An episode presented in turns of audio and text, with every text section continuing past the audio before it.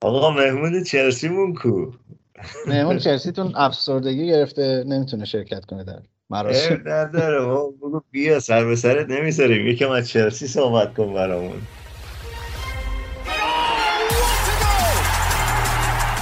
سلام. فوتبال تراپی یه پادکست هفتگیه که درباره لذت زندگی با فوتبال حرف و شما هر هفته به گپ و گفتای من و وحید گوش می‌دید. ایجنت فوتبالی که سالهاست در لندن زندگی می‌کنه و کلی روایت شنیده نشده از نمای نزدیک لیگ برتر فوتبال انگلیس براتون. دیگه بود. خانم ها آقایان به فوتبال تراپی خوش اومدید. سلام به وحید. همچنان در تهران. خوشحالم که نزدیک مایی همچنان. ولی امروز واقعا به یک وضعیت پیچیده اسفناکی تونستیم شروع کنیم به ضبط کردن. امیدوارم که تا آخرش بتونیم دووم بیاریم. اوضاع اینترنت افتضاح. اگر انگلیس بودی احتمالا راحتتر می‌تونستیم با هم دیگه تماس بگیریم. حضوری هم که نتونستم امروز ببینم خلاصه که پیش بینی می‌کنیم اپیزودی سراسر طوفانی داشته باشیم. سلام ایمان جان. حالا ما سعیمون رو می‌کنیم دیگه. ببینیم چی کار می‌تونیم بکنیم با وضع اینترنت اینجوری. بذار من با یه سوال فنی شروع کنم. قبوله؟ باشه. تو آخرین باری که کله پاچه خوردی کی بود؟ آخرین باری که کله پاچه خوردم هفته پیش. قبل از اومدن به ایران؟ نه دیگه.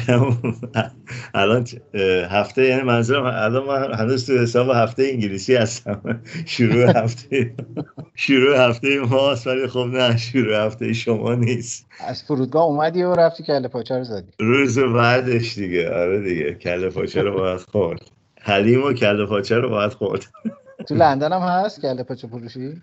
کله پاچه فروشی آره وسط لندن هست آره. ولی خب دوره حالا واسه می‌خواد واقعا تا اونجا بری. می‌خوام بدونم اگه مارکتش خالی هنوز اقدام کنیم. مارکتش خالی هست ولی مشتری های ایرانی می‌خواد دیگه. مشتریایی که خورده باشن و البته خارجی هم که می‌خورن بعدشون نمیاد چون که گوشت صورت و اینا می‌خورن تو رستوران ها اونجا. بابا از اون چیزهایی که انگلیسی ها می‌خورن اون کارهایی که انگلیسی ها با گوشت می‌کنن که بهتره که.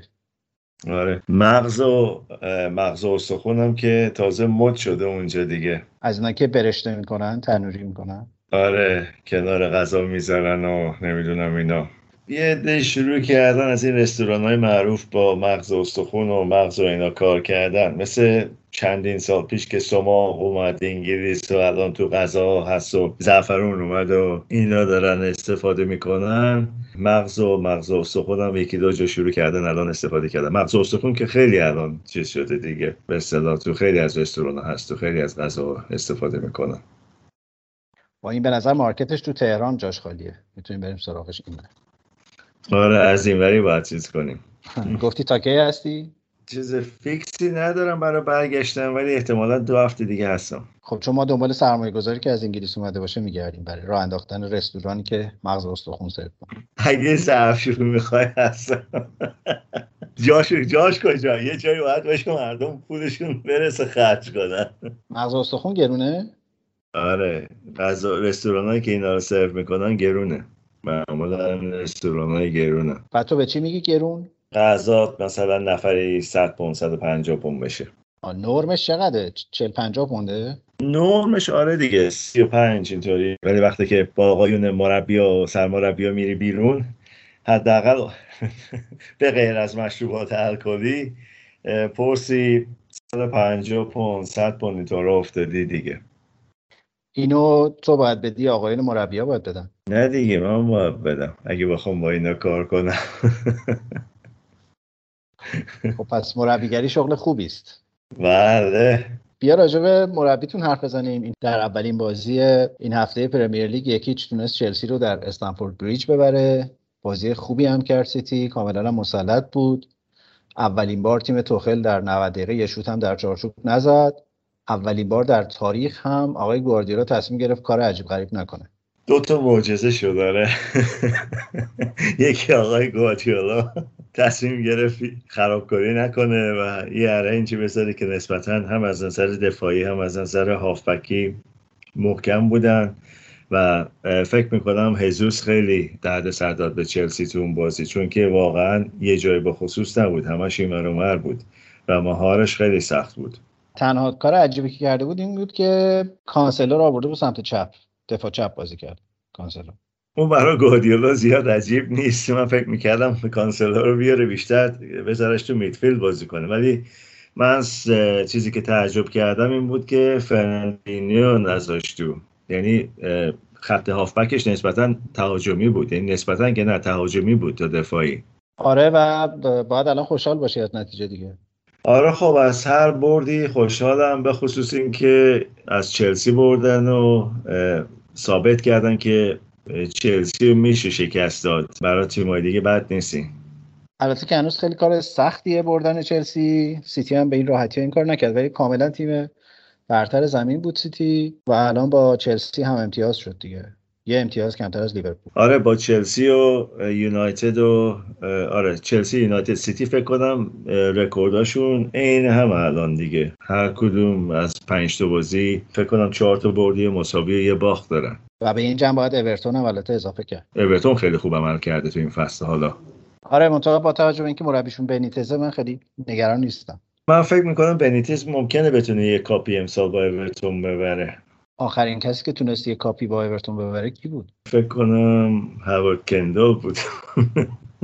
قهرمان لیگ شدن. که اون اون بنده خدا کی فوت شد؟ والا دقیقا یادم نمیاد. بعدش هم اومد. سرمربی سیتی شد. منتها بیچاره بدشانسی که آورد به خاطر اون مشکلات استادیوم که لیورپول سال قبلش Champions League بازی می‌کرد یا کاپ اروپایی بازی می‌کرد تیم انگلیسی سه سال محروم شدن. هم نوریچ سیتی هم اورتون نتونستن تو بازی اروپایی بازی کنن به خاطر اون محرومیت. البته نوریچ سیتی از طریق FA Cup بود. از طریق کاپ بود که می‌تونست بره تو اون مسابقه ها مسابقه های جام حذفی اروپایی نه کاپ اروپایی. اینا بذار بگم دیگه کیفیت بازی سیتی و چلسی واقعا اینقدر بالا بود که آدم فکر کنه اینا از یه سیاره دیگه اومدن. یعنی اصلا سطح رقابت یه جای دیگه است و از اون بازیایی بود که مثلا یه اشتباه کافی بود برای اینکه تیم گل بخوره و به نظرم توی این رقابت سیتی خیلی تمیز بازی رو در آورد و اون رکورد باختن جلو آقای توخل هم بالاخره شکسته شد. اون به نظر من یه چیز مهم بود براشون چون که پارسال برای دوتا بازی لیگ مثلا نمی‌خواست دست خودش رو رو کنه. اونا رو براش مهم نبود زیاد ببازن. ولی خب به نظر من باخت در مقابل حریفی که تو جام باشگاه اروپا باید باش بازی کنی مهمه. اگه بتونی مثلا دو تا بازی ازش ببری قبل از اون بازی یه کمی رو روحیهشون اثر می‌ذاره. میگم کار عجیب غریب نکنه تیمش به اندازه کافی قدرتمند هست که امسال مدعی قهرمانی بشه یا حتی قهرمان بشه. یعنی هر دوشون این شانس دارن. و هفته های وحشتناک سیتی هم شروع شد دیگه. این بازی که با چلسی بود سه شنبه یعنی همین روزی که ما منتشر میشیم با پاریس سن ژرمن در پاریس باید بازی بکنه. یک شنبه با لیورپول در بندر لیورپول. خب سختیش کجاست اینجا؟ سختیش تو هواپیما سخت میگذره. فکر کنم پاریس رو فکر کنم می‌زنن لیورپول هم اگه اینجوری دفاع کنه که در مقابل برنتفورد دفاع کرد می‌بره از لیورپول هم. لیورپول فرم خوبی داره ولی حالا می‌رسیم سر بازی با برنفورد راجع جادوی توماس فرانک هم حرف می‌زنیم. ولی حالا که بحث پاریس شد بذار یکم هم راجع پاریس حرف بزنیم. یه چیزی که خیلی بر من جالبه حالا بعد از اون ماجرای تعویض مسی تو بازی قبلی و اون قیافه که مسی گرفت و دست دادن با پوچتینو رو رد کرد و این حرفا من اولا خیلی دلم سوخت با پوچتینو. به نظر می‌رسه که پاریس اوضاع پیچیده خواهد داشت چون که الان دوناروما هم در آزمان اصلیشون نیست برای نیمکته و من یه شایعه میخوندم که این gang بازیکنان آمریکای لاتین کیلور نواس رو ترجیح میدن و دارن فشار میارن که اون دروازه‌بان اصلی باشه. من فکر می‌کنم پوچتینو تا ژانویه برداشتش از پی اس جی. به همین خاطری که گفتی بازیکن‌ها تو رخکن دارن در حقیقت کارشو خراب می‌کنن. با رفتن مسی اونجا فکر می‌کنم کارش سختتر شد. چون که همین که مسی رو بخواد از تعویز کنه مردم خوششون نمیاد صاحب باشگاه خوششون نمیاد و این باید نتیجه بگیره. و خواهی نخواهی با این روشی که بازیکن رو پیش گرفتن نمی‌تونه نتیجه مثبت بگیری تو بازی ها حالا پاریس که یکم داره ناپلونی می‌بره کلا این روزها ولی به خصوص سر اون داستان تعویض مسی برای من این چیز شگفت انگیز این بود که یک دو تا از اعضای هیئت مدیره پاریس توییت کردن که راجع به این تعویض حرف زدن. این دیگه خیلی واقعا عین این چیزا میمونه. عین این اینکه مثلا یه سری چی میگن یک عصر جدیدی در باشگاه داری. اصلا کلا خیلی دیگه اهمیتی نداره. فقط اینکه این بازیکنه. مثل مثل این چیز میمونه. حالا ما یه اصطلاحی در سینمای خودمون داریم. یه سری فیلم های بفروش می‌سازن که فقط یه سری بازیگر می‌ذارن توش که مردم به خاطر اونا بیان گیشه. دیگه اصلا داستان و اینا توش مهم نیست. پاریس هم به نظرم داره تبدیل میشه باشگاه برفوش آره یه باشگاه دیگه هم تو لیگ برتر هست. داره همین روش رو میره تا حدی. همون که یکیش از چلسی برد. نه. همون که اسمش تاتنهامه. تاتنهام که نه تاتنهام که آقای نونو فکر کنم رفتنی باشه. ولش کن آقا اون اون بحثی که می‌خوای بری سراغش رو من پیشنهاد می‌کنم نکنیم. نه بحثی نمی‌خوام نمی‌خوام برم سراغش برای همین اسمش رو نیاوردم. ولی به قول یکی از شنونده هامون آقای نونو فکر نکنم برف زمستون انگلیس رو ببینه. شنونده این دفعه یه سوال داشت راجع به برف زمستون آقای توخه. نه اون فکر کنم ببینه. آقای توخل فکر کنم ببینه. ولی حالا برگردیم به همون داستان پاریس. من واقعا لجم می‌گیره از این موقعیته یعنی یه بلا تکلیفی تو اون تیمه هست که نمی‌دونم به نظرم همون داستان روح فوتبال و اینا دوباره میاد وسط. و الان سوالم اینه که مثلا پوچتینو رو بردارن کیو؟ زیدان می‌خوام بیارم بذارم مربی پاریس سن چون به فقط یه چهره مثل زیدان می‌تونه این تیمو جمع کنه. به احتمال خیلی زیاد با زیدان دارن صحبت می‌کنن. پوگبا هم می‌خواد بره پی اس جی تازه. به جمع بازیکنان چی بهش میگن؟ کمکار و خسته. محیط خراب کن اضافه بشه. خوشگذران. بله. تا بحث حالا می‌خوام چون بحث سیتی و چلسی هم ببندیم آقای مندی هم که از بازی فیفا حذف کردن. آقای مندی از بازی سیتی هم فکر کنم پس باشه دیگه بعد از این جریان. البته اگه محکوم شه که اصلا فکر نکنم دیگه پرمیر لیگ بهش اجازه بده که بازی کنه تو انگلیس. هنوز دادگاهش برگزار نشده نه؟ نه. معمولا یه سال طول می‌کشه تا این چیزا به دادگاه برسه و اینا. تا وکیلا برن پول بدن و رضایت بگیرن. آره دیگه. کیسه این فکر کنم یکم وکیلاش دیر جنبیدن چون که این چیزا معمولا قبل از اینکه به دادگاه برسه باید حل بشه. وگرنه وقتی به دادگاه رسید دیگه از دست وکیلا خارجه در حقیقت. وکیلای رایان گیگز رو بهشون معرفی کن آره.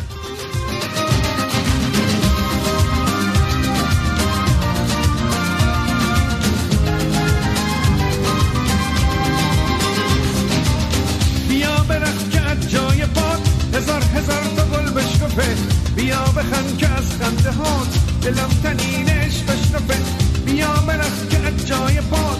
هزار هزار تا گل بشکفه بیا بخند که از خنده هات. دلم تنینش بشنفه منو اسیر آفتاب بکن. به تا دلم رو بیتام بکن. بیا یه خیدل سردمو آتیش بزن با داغه نگاه مشکن آب بکن. جل الخالق جل الخالق جل الخالق ماشالله در همه دنیا هیچکی نداره این همه عاشق این والله من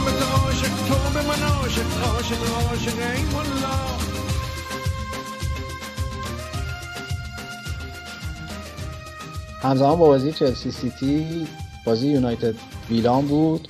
و توی یه بازی عجیب ویلا یکیچ یونایتد برد در حالی که یونایتد کاملا آمار و ارقام نشون می‌داد که سوار بازیه و روی یه کورنر و یه ضربه سر دقیقه پایینی گل خوردن. یه پنالتی هم فرناندز از دست داد که فکر کنم اولین پنالتی بود که تو یونایتد خراب می‌کرد بعدم خراب کرد.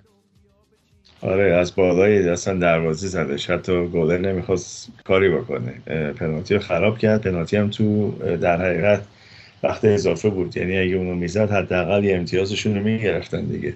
آره و البته مارتینز به خودش گرفت. بعد هم برگشت کلی سمت هوادارای یونایتد حرکات چیز نشون داد از خودش. یه لحظه فکر کرد اینجا هم آمریکای جنوبیه. 28 تا شوت به سمت دروازه یونایتد داشت. 21 موقعیت ایجاد کرده بود که البته از این 21 دو تاش big chance بود. شانس گل زیاد بود. از اون طرف مثلا 6 تا موقعیت ویلا ایجاد کرده بود که سه تاش موقعیت گلزنی بود. 11 تا شوت یونایتد زده بود که 4 تاش تو چارچوب بود. سه تا ویلا زده بود که هر سه تاش تو چارچوب آره خب وقتی که میری اولترافورد مخصوصا الان که تماشاچی ها هستن و داور بعضی وقتا وی ای رو حاضر نیست نگاه کنه باید پرفورمنست بالا باشی که جای هیچ شکی نذاری وقتی گل می‌زنی دیگه. خیلی تحت فشار قرار گرفته اوله. بعد از اینکه به یانگ بویز باختن بازی نچندان مسلطی که جلوی وست هم داشتن و تونستن با اون پنالتی که هم زدن بیرون بازی رو ببرن. بعد دوباره به وست هم توی کاراباو کاپ باختن. حالا هم که به ویلا. اولا تو چهار تا بازی گذشته سه تا شکست داشتن. که دو تاش تو خارج از پرمیر لیگ بوده. خیلی فشار ظاهرا روی اوله زیاد شده. تو چیزی شنیدی از اینکه ممکنه اتفاقی در یونایتد بیفته؟ یونایتد بازی های سختی هم داره. اونا چهارشنبه یعنی فردا با ویارال باید بازی بکنن توی چمپیونز لیگ که ویارال هم تیم خوبی داره واقعا با رئال هم سف سف مساوی گرفت. بعدش با اورتون که کاملا رو فرمه باید بازی بکنن. بعد میرن زمین لستر. بعد آتالانتا بعد لیورپول. یعنی به نظر می‌رسه که ماه اصل این فصلشون تموم شده. باید ببینیم حالا واقعا عیار تیم چه شکلی میشه تو این مسابقه آره بازیاشون لیگ برتر بازی آسون راستش بخوای نیست. حتی مثلا ممکنه مثلا لستر از اینا نتیجه بگیره. البته خب لستر بعید نیست بتونه نتیجه بگیره ولی یه تیم مثل نوریچ خب دیدیم از یکی دو تا تیم بزرگ نتیجه گرفته. مثلا برنلی رفت تو لیورپول و از لیورپول برد. این نتیجه اتفاق میفته درسته رو کاغذ اینا باید سه امتیاز رو بگیرن ولی خب اصل بازی یه چیزی دیگه ایه. تازه من بعدش هم نخوندم. بعدش هم با تاتنهام و سیتی بازی دارم. خب تاتنهام که بازی سختی نیست این روزا. ولی با سیتی خب بازیشون همیشه سخته. حالا مهم نیست که مثلا از نظر فرم و اینا کی بهتر باشه. مخصوصا از اینکه رونالدو برگشته و می‌خواد یه خودی نشون بده صد درصد تو اون بازی رونالدو و پاک با بازی بهتری از خودشون ارائه میدن. ولی فشار روی یعنی خیلی بامزه است. همون مسیری که آرسنال تو سه بازی اول فصل داشت می‌رفت الان به نظر می‌رسه برای یونایتد تکرار شده. البته که به نظرم اصلا بحران در یونایتد به جدی بودن بحران در اوایل فصل آرسنال نیست. ولی الان من حداقل با این طرفدارای یونایتد که معاشرت می‌کردم خیلی چیزن دوباره رسیدن به این نقطه که تیم اوله ثبات نداره و ما امسال باید حتما کاپ بگیریم و با این فرمونی که داره میره به نظر می‌رسه که دوباره جامی نخواهیم گرفت و این یعنی اینکه باید اوله از یونایتد بره. خب امسال اگه چیزی نبره صد درصد عوضش می‌کنن بدون شک. چون که خب وقت کافی بهش دادن به نظر من که چیزی ببره. و فینال پارسال اگه برده بود تو Europa Cup حداقل یه سال دیگه برای خودش کار درست کرده بود جای کار داشت. چون که آخرین جامی که بردن با مورینیو بود دیگه. همین cup و cup به اصطلاح Europa Cup و بردن دیگه. و EFL Cup. آره امسال جام اول که دست دادن. حالا تا بقیهش باز دیدم طرفدار یونایتد خیلی علاقمند بودن که گزینه مثل زیدان رو بیارن. ولی من فکر نمی‌کنم زیدان به انگلیس بیاد سر مربیگری.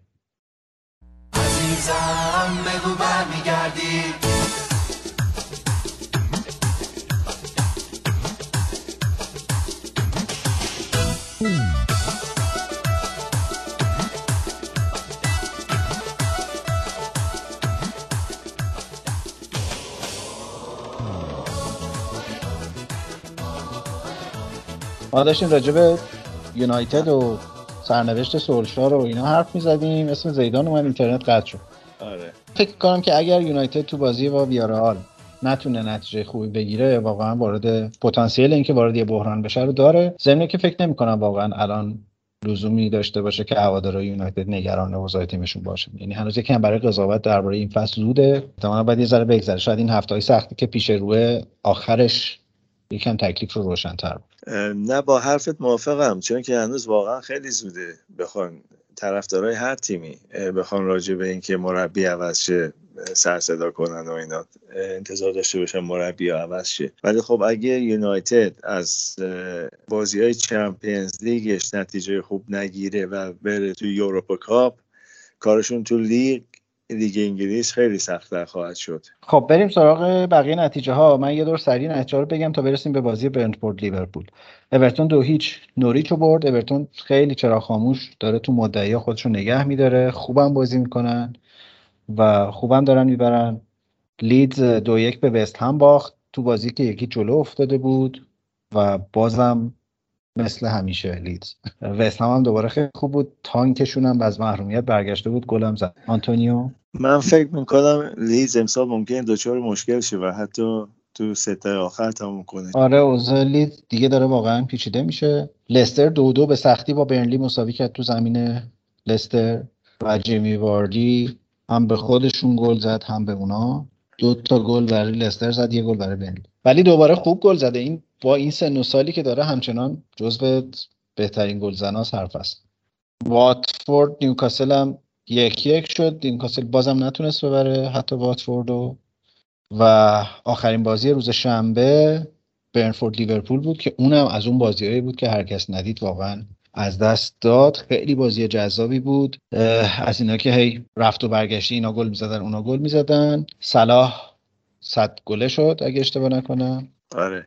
یه اتفاق خیلی جذابی که افتاده بود این که توماس فرانک مربی برنتفورد یه فرمول خیلی جذاب و فکر شده ای برای بردن لیورپول داشت. اولا که بازی مستقیم می‌کردن ثانیا روی side مخالف سعی کرده بودن که با تعداد زیاد تو box لیورپول باشن. یعنی حالا highlight های بازی رو اگر ببینیم بلافاصله توپو میارن. یه گوشه از اون گوشه که سانتر می‌کنن اون طرف سه تا بازیکن کنار یه مدافع لیورپولن و تقریبا هر سه تا گلشون رو همینجوری زدن. یعنی زور اون دفاعه به اون ستایی که روش بودن نمی‌رسید. رو پاسای بلند و رو برگشت های پاسای بلند گل می‌زدن که به نظر می‌رسید فرمول اختراع توماس فرانک و از این به بعد تیم‌های دیگه می‌تونن ازش استفاده بکنن برای گل زدن به لیورپول.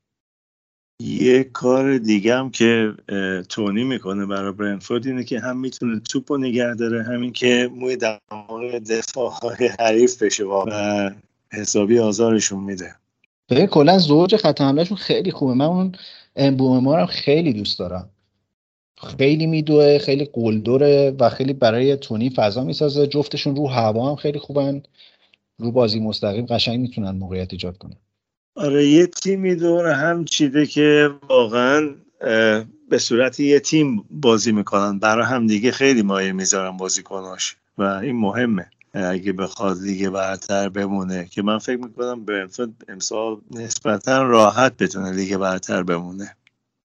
من حتی فکر کنم که رتبه قابل قبولی هم میارن. یعنی فکر می‌کنم بالای دهم تموم می‌کنه برنفورد. نه وسط جدولی هم بالای دهم فکر نکنم تموم کنه. ولی چون که هنوز خب تیمای مثل آرسنال و اینا تازه راه افتادن در حقیقت و دارن نتیجه می‌گیرن. اگه الان آرسنال با برنفورد بازی می‌کرد اون نتیجه رو هیچ وقت برنفورد نمی‌گرفت. من فکر نمی‌کنم اون نتیجه رو می‌گرفت. آره ولی تو خونهشون خیلی خوبن برنفوردیا خب آره تو خونه جمعیت پشتشون استادیوم کوچیکتره از استادیوم های باقی لیگای تیمای لیگای برتر و یه کمی بیشتر بازیکنان سعی می‌کنن جلو تماشاچیاشون چون که خب فصل اول اومدن لیگ برتر و بعد از این همه سال سعی کردن بالاخره یه کمی بیشتر مایه می‌ذارن تا خارج از خونه. ولی خارج از خونه هم انصافا یه تیم کامل داره فرانک. و دانیل توی چیز از همون پرسید. دانیال احتمالا من خوندم دانیل. دانیال توی تلگرام از همون پرسیده گفته که یکم راجع به توماس فرانک حرف بزنین چون که به نظر می‌رسه مربی که آینده درخشانی داره. نگاه که می‌کنی به کریر مربیگریش تا قبل از برنفورد تو تیم ملی زیر 21 ساله های دانمارک بوده و نتیجه های خوبی گرفته. خیلی تجربه باشگاهی خاصی نداشته به عنوان سرمربی. نه یه مربی نسبتا کم تجربه است. با مقایسه با مربی های لیگ برتر. ولی خب هستن مربیایی که می‌تونن نتیجه بگیرن. جوونن. فقط یه شانس می‌خوان که بتونن یه تیم رو دست بگیرن و نشون بدن که چه کار هستن. می‌تونیم برگردیم به شروع آقای مورینیو حتی. موقعی که کار اولش رو گرفت به شروع خیلی از مربی جوون هستن که میشه برگشت. خود گواردیولا حتی. البته خب اون تیمش فرق می‌کرد با تیم برنتفورد تیمی که اون دست گرفت. ولی خود الکس فرگسون مثلا وقتی که از ابردین اومد منچستر یونایتد اگه اون بازی FA Cup رو نبرده بود بیرونش می‌کردن. از یونایتد تصمیمشون رو گرفته بودن که یکی دیگر رو جایگزینش کنن. و حتی اگه تاتنهام یا آرسنال یه کمی زودتر جنبیده بودن الکس فرگیسون رو باش قرارداد بسته بودن یونایتد نمی‌رفت اون آره من خیلی توماس فرانک رو دوست دارم. به نظرم خیلی مربی کاریزماتیکیه و به نظرم خیلی تاکتیسیان خوبیه و خیلی ارتباط خوبی با بازیکناش داره. هوادارهای برنفورد به نظر می‌رسه خیلی دوستش دارن و تیمش هم خیلی تیم یه دست و خوب و دونده و جنگجویه. البته که اونم شعبه از اسکاندیناوی رو باز کرده در انگلستان. آره با تیم های اسکاندیناوی هم لینک داره و خیلی از اسکاوتاشون دنبال بازیکن های اونجا هستن. چون که اولا بازیکن ها ارزونن دوما از نظر قدرت بدنی می‌تونن تو لیگ برتر دوم بیارن و سوما سرما و اینا رو عادت دارن.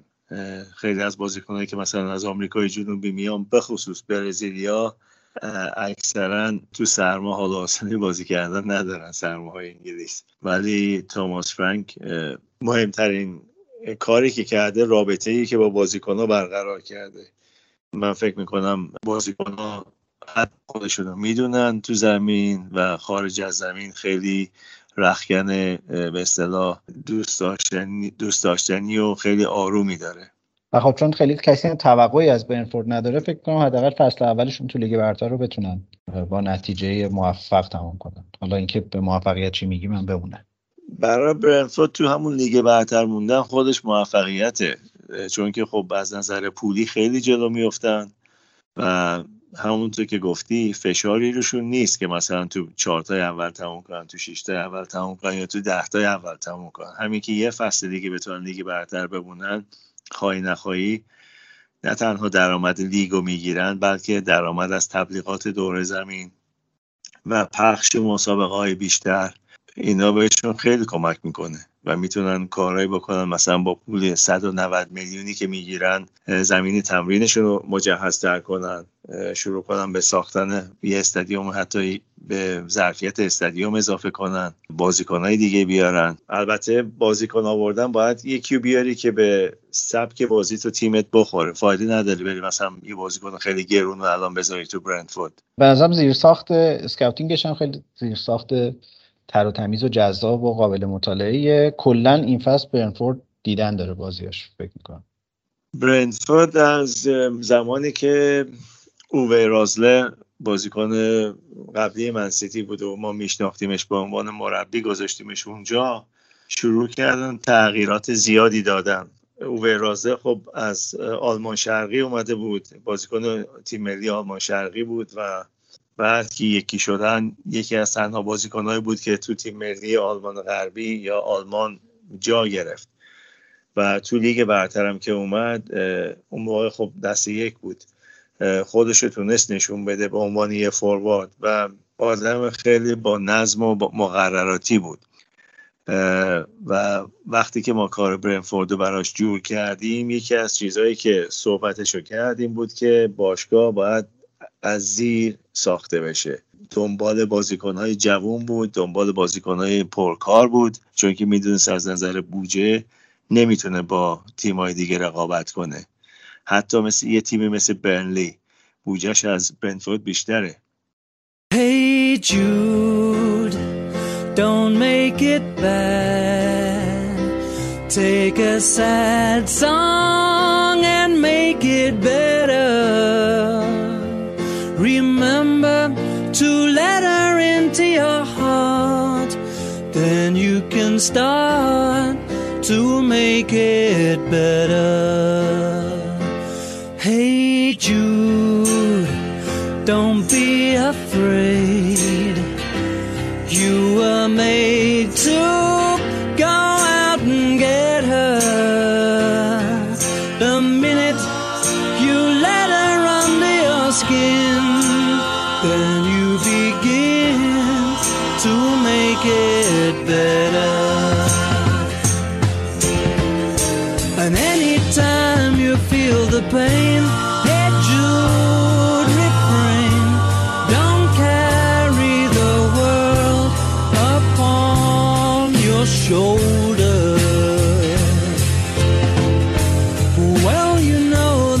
Fool plays it cool by making his world a little colder.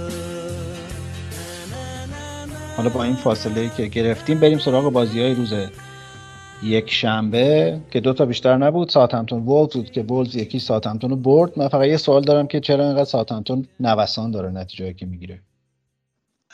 ساوثهمپتون والا انگار با تیم های بزرگتر که بازی می‌کنه یه کمی بیشتر دفاعی بازی می‌کنه تا بازتر از بازی با وولز. و خیلی سعی می‌کنه با اون تیما در درجه اول گل نخوره و رو ضد حمله فقط کار کنه. که خب دو هفته پیش نزدیک بود نتیجه هم بگیره از اون کار. ولی خب نوسانش به خاطر خب یه مقداری کمبود بازیکناست فرم بازیکناست نیمکت قوی نداره حتی شاید یازده اول ساعت هم خیلی قوی نباشن به غیر از دو, دو تا سه تاشون. امسال هم بازیکن زیاد از دست دادن. این یه الگوی پول در آوردن براشون دیگه. زیاد باشگاه مهم نیست کجا تموم کنه. تا زمانی که لیگ برتر بتونن بمونن و بتونن بازیکن بیارن و با سود بفروشن بازیکن ها رو مدیران باشگاه صاحبان باشگاه به این الگو راضی هن. و بازی یک شنبه داربی شمال لندن آرسنال سه یک تاتنهام برد نیمه اول بازی آرسنال تاتنهام بهترین بازی شاید بگم چهار پنج سال اخیر آرسنال بود و باید این نکته رو بگم که این اولین باری بود که آرسنال اون ترکیب به نظرم ایدئال آرتتا رو تو زمین داشت و نتیجه خیلی خوبی گرفت که خیلی حال هممون رو خوب کرد. هممون منظورم طرفدارای آرسناله. من که از اول گفتم که آتتا مربی خوبیه. منتها بیچاره مصدوم زیاد داشت. دستش بسته بود و مربی جوان خوبیه.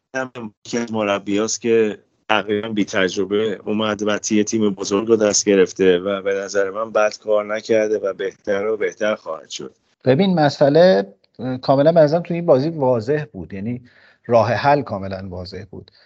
بیا تغییرهای ترکیب آرسنال رو نسبت مثلا پارسال همین موقع ببینیم توی یه همچین بازی. دروازبان ارون رمزدیل که فکر می‌کنم دیگه جا افتاد به عنوان گلر اول آرسنال و بالاخره مشکل بازی با پا از طرف دروازبان تو آرسنال حل شد. کاری ندارم چقدر بابتش پول دادن ولی فکر می‌کنم این مسئله واضحی بود که باید حل بشه. اون بر تو دفاع الان ترکیب گابریل و بن وایت خیلی ترکیب به نظرم خوبی شده. هی هم داره جا میفته در این حد که گابریل هم تبدیل شده به مدافع کم اشتباه که خوبم بازی سازی می‌کنه از وسط.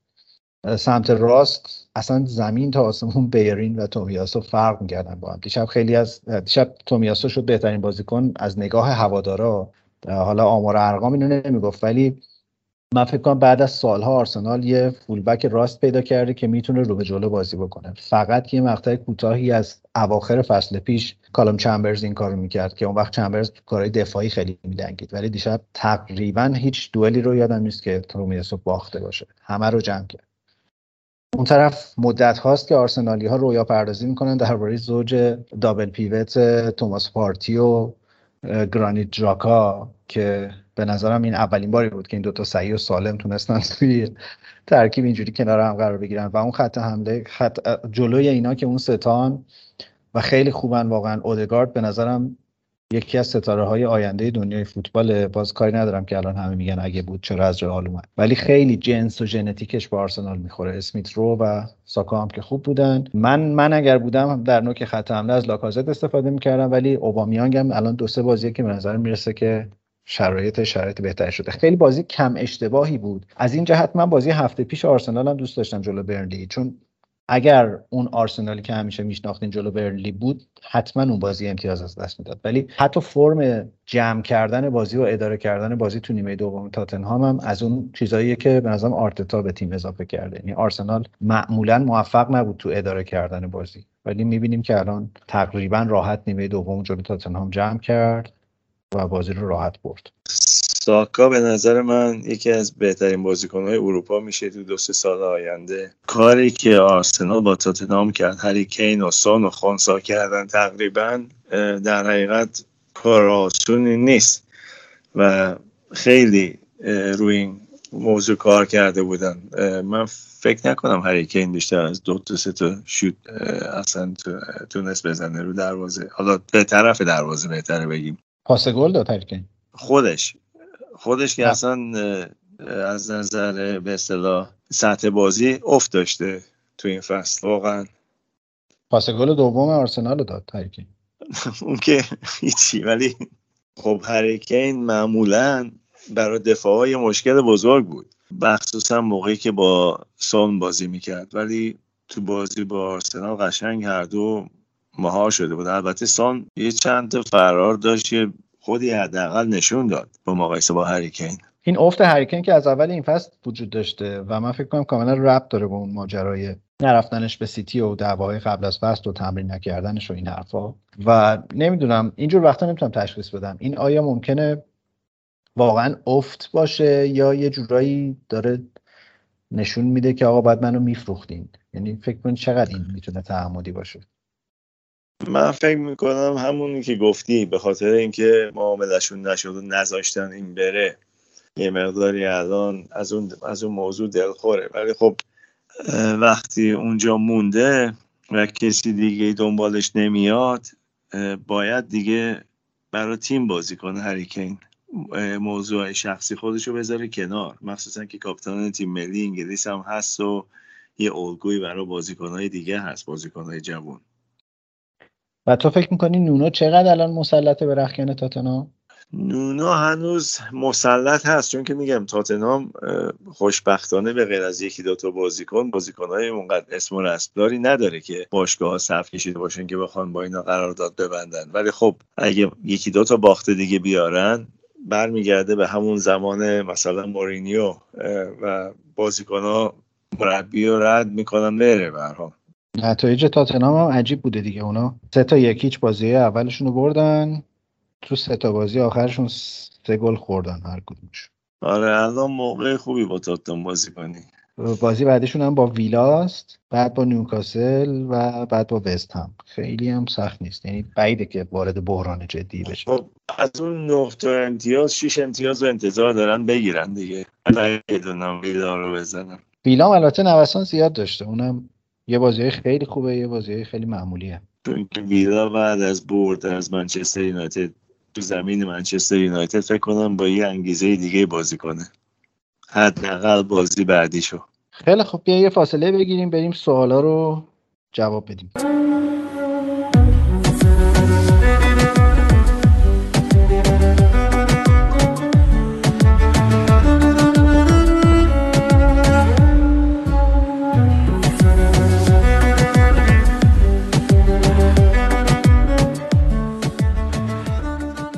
اولین سوال رو عباس رنجبر پرسیده. گفته یه سری شایعه هست در مورد جدا شدن مایکل ادواردز مدیر ورزشی لیورپول.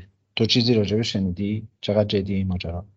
این یه مدتی از حرفش هست چون که خب لیورپول همونجوری که همه می‌دونن خریدی به اون صورت نکرد به اون صورت خرج نکردن و باشگاه یه مقدار اشتباهاتی کرد که آه و ناله می‌کردن پول ندارن به خاطر کووید و اینا. حتی تماشاچی خودشون یه کمی از این موضوع ناراضی هستن.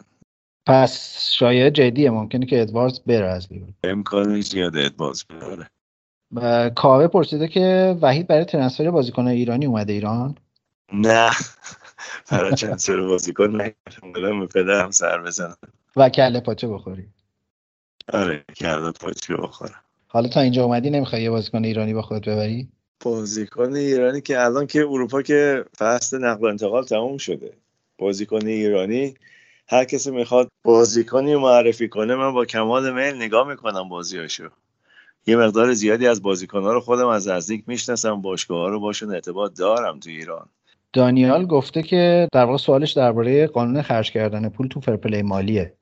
که ظاهرا 60 درصد قرار درآمد فوتبالی باشه حد اکثر 40 درصد سرمایه که مالک می‌تونه به باشگاه تزریق کنه. سوالش اینه که اولا چند تا باشگاه تو انگلیس این قاعده رو رعایت می‌کنن؟ حالا اینو بگو تا که دوم چند تا باشگاه تو دنیا این قاعده رو رعایت می‌کنن؟ بهتره بگیم. تقریبا هیچ کس.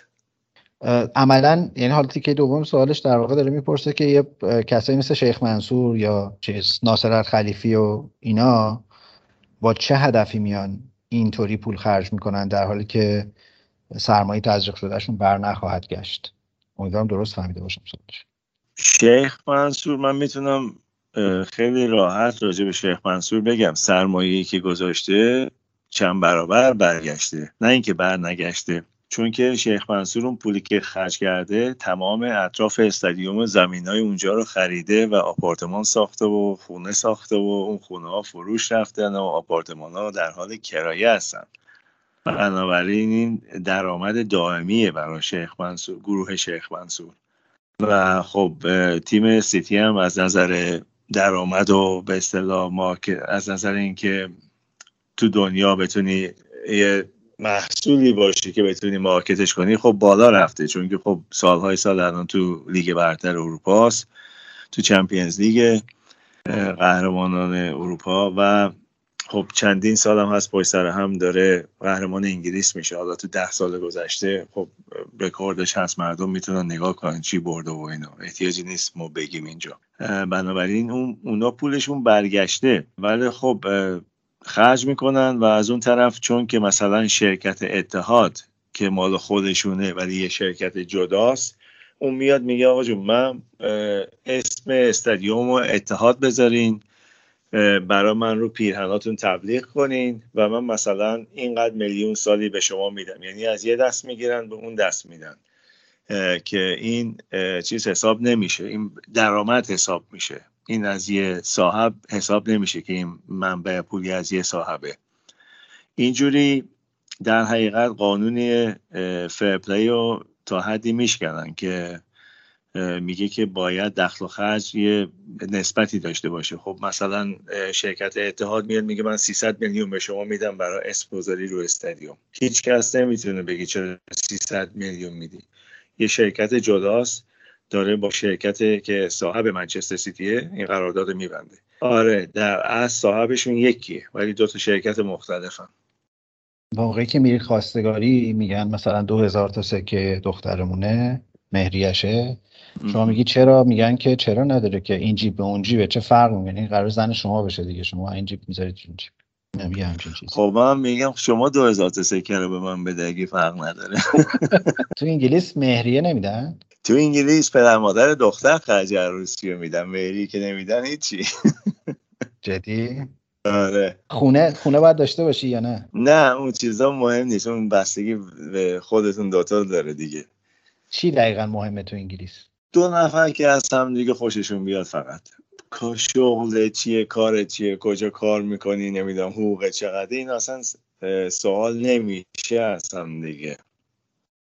بیشتر احترامشون رو نگه میدارن پدر مادر رو آره دیگه. مثلا ببین ممکنه شما یه آدم خیلی پولدار باشی ولی مثلا از یه دختری خوشت بیاد که مثلا طبقه مثلا کارگر. شما مثلا خب از جز پولدارای انگلیسی هستی. این اتفاق میفته همدیگه رو می‌تونین ببینین با همدیگه آشناشین و اگه بخوان ازدواج کنن یا با همدیگه زندگی کنن.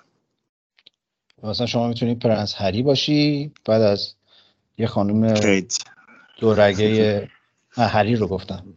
آه هری رو گفتی آره. آره. بعد از یه خانم دورگه آمریکایی بازیگر خوشت بیاد بعد بری بگی من می‌خوام اینو بگیرم.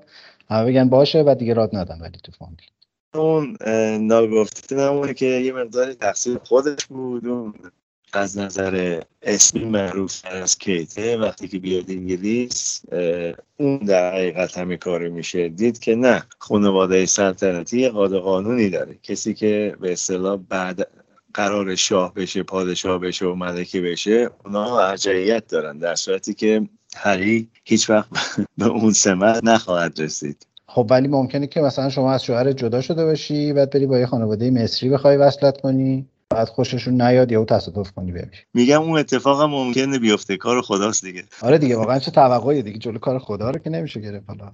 در توییتر سپهر بهارلویی پرسیده تا اینجای فصل کدوم بازیکن‌ها چشم تو گرفتن؟ بین اونایی که مثلا فصل پیش استعداد حساب می‌شدن یا کمتر دربارشون حرف زده بودن. تو این فصل به نظر من سکا ادامه داده به سطح خوب بازیش سطح بالای بازیش. بازیکنهای دیگه من آیونتونی رو انتخاب می‌کنم. آیونتونی آره. آیونتونی خب اومده لیگ برتر و, و واقعا هم انگار که تو لیگ برتر بوده. من داشتم راجع به ژاتا فکر می‌کردم. یه بازیکنی که داره بیشتر و بیشتر خودشو نشون میده.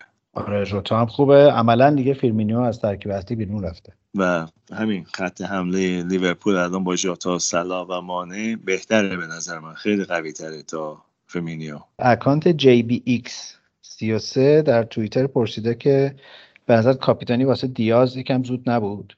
این باعث دلخوریه مثلا یکی مثل دیبروینه نمیشه در سیتی. کاپیتان اصلی که فرناندینیو. اون موقعی که بازی کنه بازو بنده کاپیتانی اون داره. ولی خب همونطوری که دیدیم گواردیولا کاپیتانا رو تغییر میده. من فکر می‌کنم دیاز کاپیتان سیتی خواهد شد. همونطوری که وینسن کمپانی کاپیتانشون بود. ولی چون که جوونتره به نظر من حالا اگه دبروینه برگرده و بازی مرتبی و پشت هم انجام بده اون بازو بنده کاپیتانی میبنده.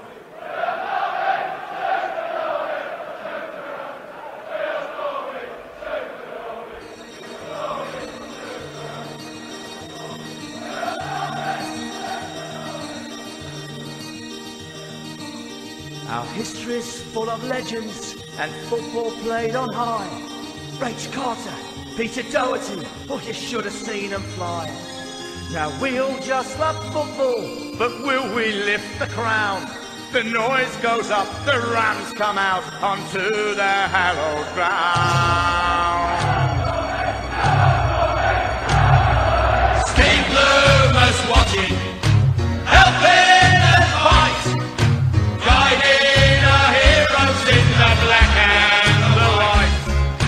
All teams to come here, there's nowhere to hide. Everyone is frightened of that derby pride.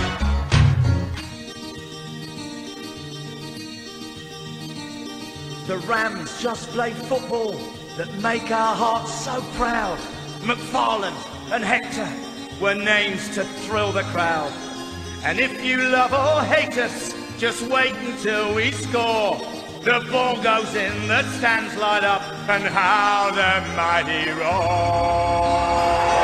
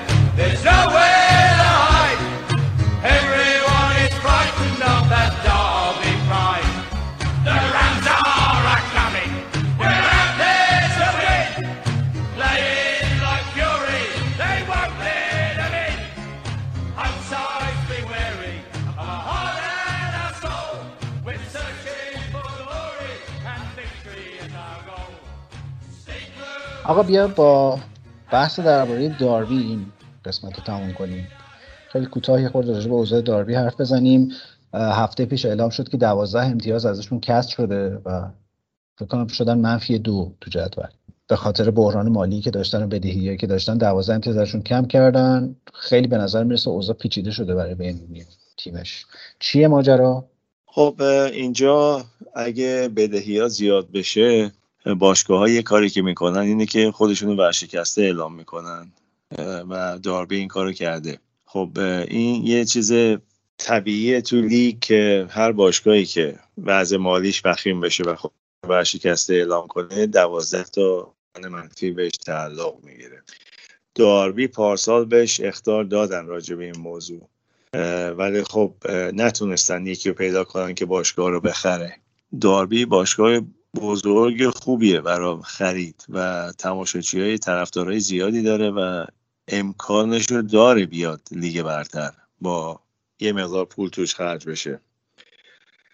ولی متاسفانه هنوز کسی پیدا نشده این باشگاه رو بخره. یه گروه آمریکایی هستن که دارن صحبت می‌کنن. ولی خب از زمانی که بهشون وقت داده بودن این گذشت و لیگ EFL در اینا رو جریمه کرد با دوازده تا پوان منفی. که احتمالا میرن یه دسته پایین تر دیگه. همین می‌خوام بگم این کار که بدتر به نابودی تیم کمک می‌کنه. خب این بلا سر لیج یونایتد هم اومد. وقتی که کن بیتس از چلسی رفت لیج یونایتد رو خرید گفت این باشگاه ورشکسته است. برای اینکه وقتی که اعلام کنی باشگاه ورشکسته است دیگه شما اون قرضا رو نمی‌خواد پس بدی. هر چی که باشگاه داره در حقیقت میگه آقا جون مثلا اینقدر ما پول تو بانک داریم اون رو تقسیم می‌کنم بین بدهکارا.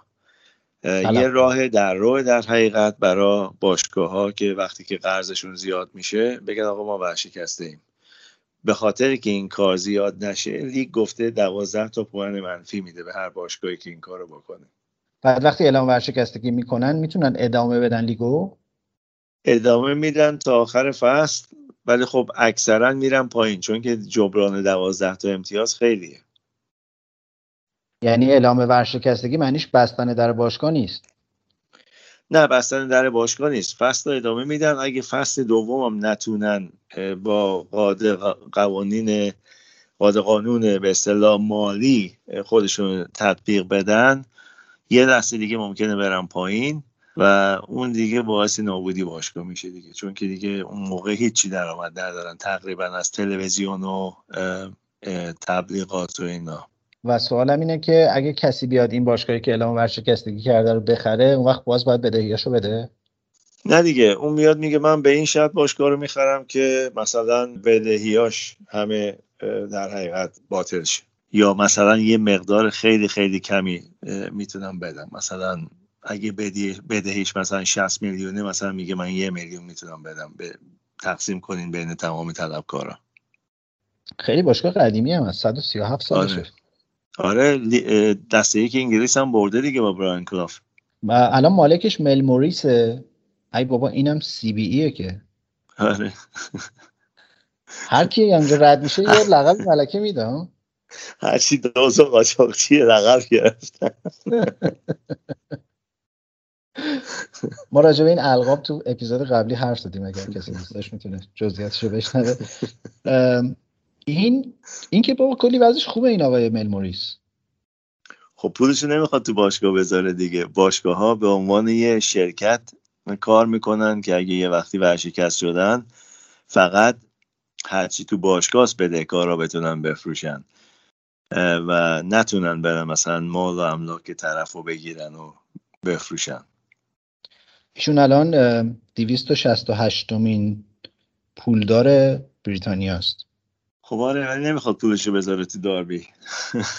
یه مقداری گذاشته میگه بسته دیگه. و می‌دونی که پولدار شدنش سر این این جزو فاندرهای کمپانی کینگ بود. کمپانی کینگ هم تو, تو حوزه بازی سازی اینا بود و معروفترین بازیش هم همون کندی کراشه که یه دوره خیلی تو دنیا طرفدار پیدا کرد هنوز هم طرفدار داره و سر اون این یهوی درآمد وحشتناکی کسب کرد. که البته بعد فروختنش. درآمدش بیشتر شد وقتی فروختنش. آره بازم بیشتر شد. ولی باشگاهش ورشکسته است. بعد اینکه فروختن نزدیک 450 میلیون فقط آقای موریس به جیب زد. یه مشکل دیگه هم داره و این رونی به نظر من به درد این باشگاه نمی‌خوره. خب تو وقتی پول نداشته باشی باید از طریق کتک بازیکن رو صرفت کنی. من فکر کنم رفیقم این کار رو بگیره بعد از وین رونی به زودی. رفیق سلطان غمه ها؟ میره تیمایی که هیچ ندارن. نه نمیگه به هیچ کاری. بیا پس حالا که اینطور شد با آهنگ وی آر داربی معروف طرفدارای داربی تموم کنیم. البته اینو یه بار قبلا تو اپیزود کار کردیم ولی انقدر من این آهنگو دوست دارم که از یک اعتماد به نفس شگفت انگیزی میاد این آهنگ. کلا همه مفاخر بریتانیا میگه در داربی بودن. اون منطقه بهش میگن داربی شایر آره؟ داربی شایر آره. اون استان داربی شایر آره. کلا از فلورانس نایتینگل اینا همه اونجا بودن تا بقیه. میگن شاید و خیلی ممنونم از تو. امیدوارم که در اپیزود بعدی بتونم دوباره حضوری ببینمت چون خیلی این دفعه اینترنت اذیتمون کرد. این توضیح هم بدم که کیفیت بد صدای دفعه قبلمون به خاطر این بود که ما در فضای خارج از استودیو با وحید صحبت کردیم و نتونستیم از میکروفون استفاده بکنیم. یکم کیفیت صدا کم شده بود باید برای اونم یه راه حلی پیدا کنیم. زودتر برگرد انگلیس وحید. این مهمون نوازی جدید ایرانیه. آقا ما رو نخواستیم این اصلا از جنس مهمون نوازی ایرانیه. یعنی سعی می‌کنن که شما کمتر سر تو موبایل باشه کمتر فرق اینترنت چی و بتونی با خانواده بیشتر معاشرت کنی. آها آها درست. خب فهمیدم حالا پس. بله. خب از همه شنوندگان عزیز می‌خوام خدافزی کنم. امیدوارم که سوالاتون رو به نحو احسن تونسته باشیم جواب بدیم و خوشحال میشیم دوباره سوالاتون رو بذارین و ما هم از اگه ممکن باشه بتونیم جواب بدیم. از همه شما که این قسمت رو هم شنیدین متشکرم. این اپیزود پنجم مهر ماه ضبط شده و سه شنبه ششم منتشر میشه. این هفته بازی های چمپیونز لیگ هم هست. گل سرسبدش هم چلسی یوونتوسه و یونایتد ویارال هفته دیگه برمیگردیم با مرور چمپیونز لیگ و بازی های هفته آینده لیگ برتر. در خدمتتون هستیم. لطفا ما رو روی پلتفرم های پخش پادکست دنبال بکنین و اگر فوتبال تراپی رو دوست داشتین حتما حتما به دوستانتون هم معرفیش بکنید ممنون و با امید دیدار تو وحید و همه شنونده های خوب فوتبال تراپی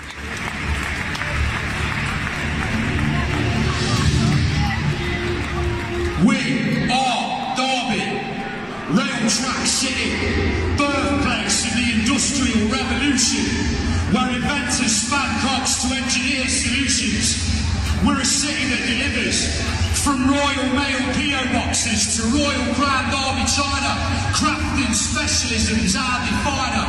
We are Derby, bearers of Joseph Strutt's philanthropy, Erasmus Darwin's philosophy, where Florence Nightingale hatched plans to revolutionise the healthcare of England.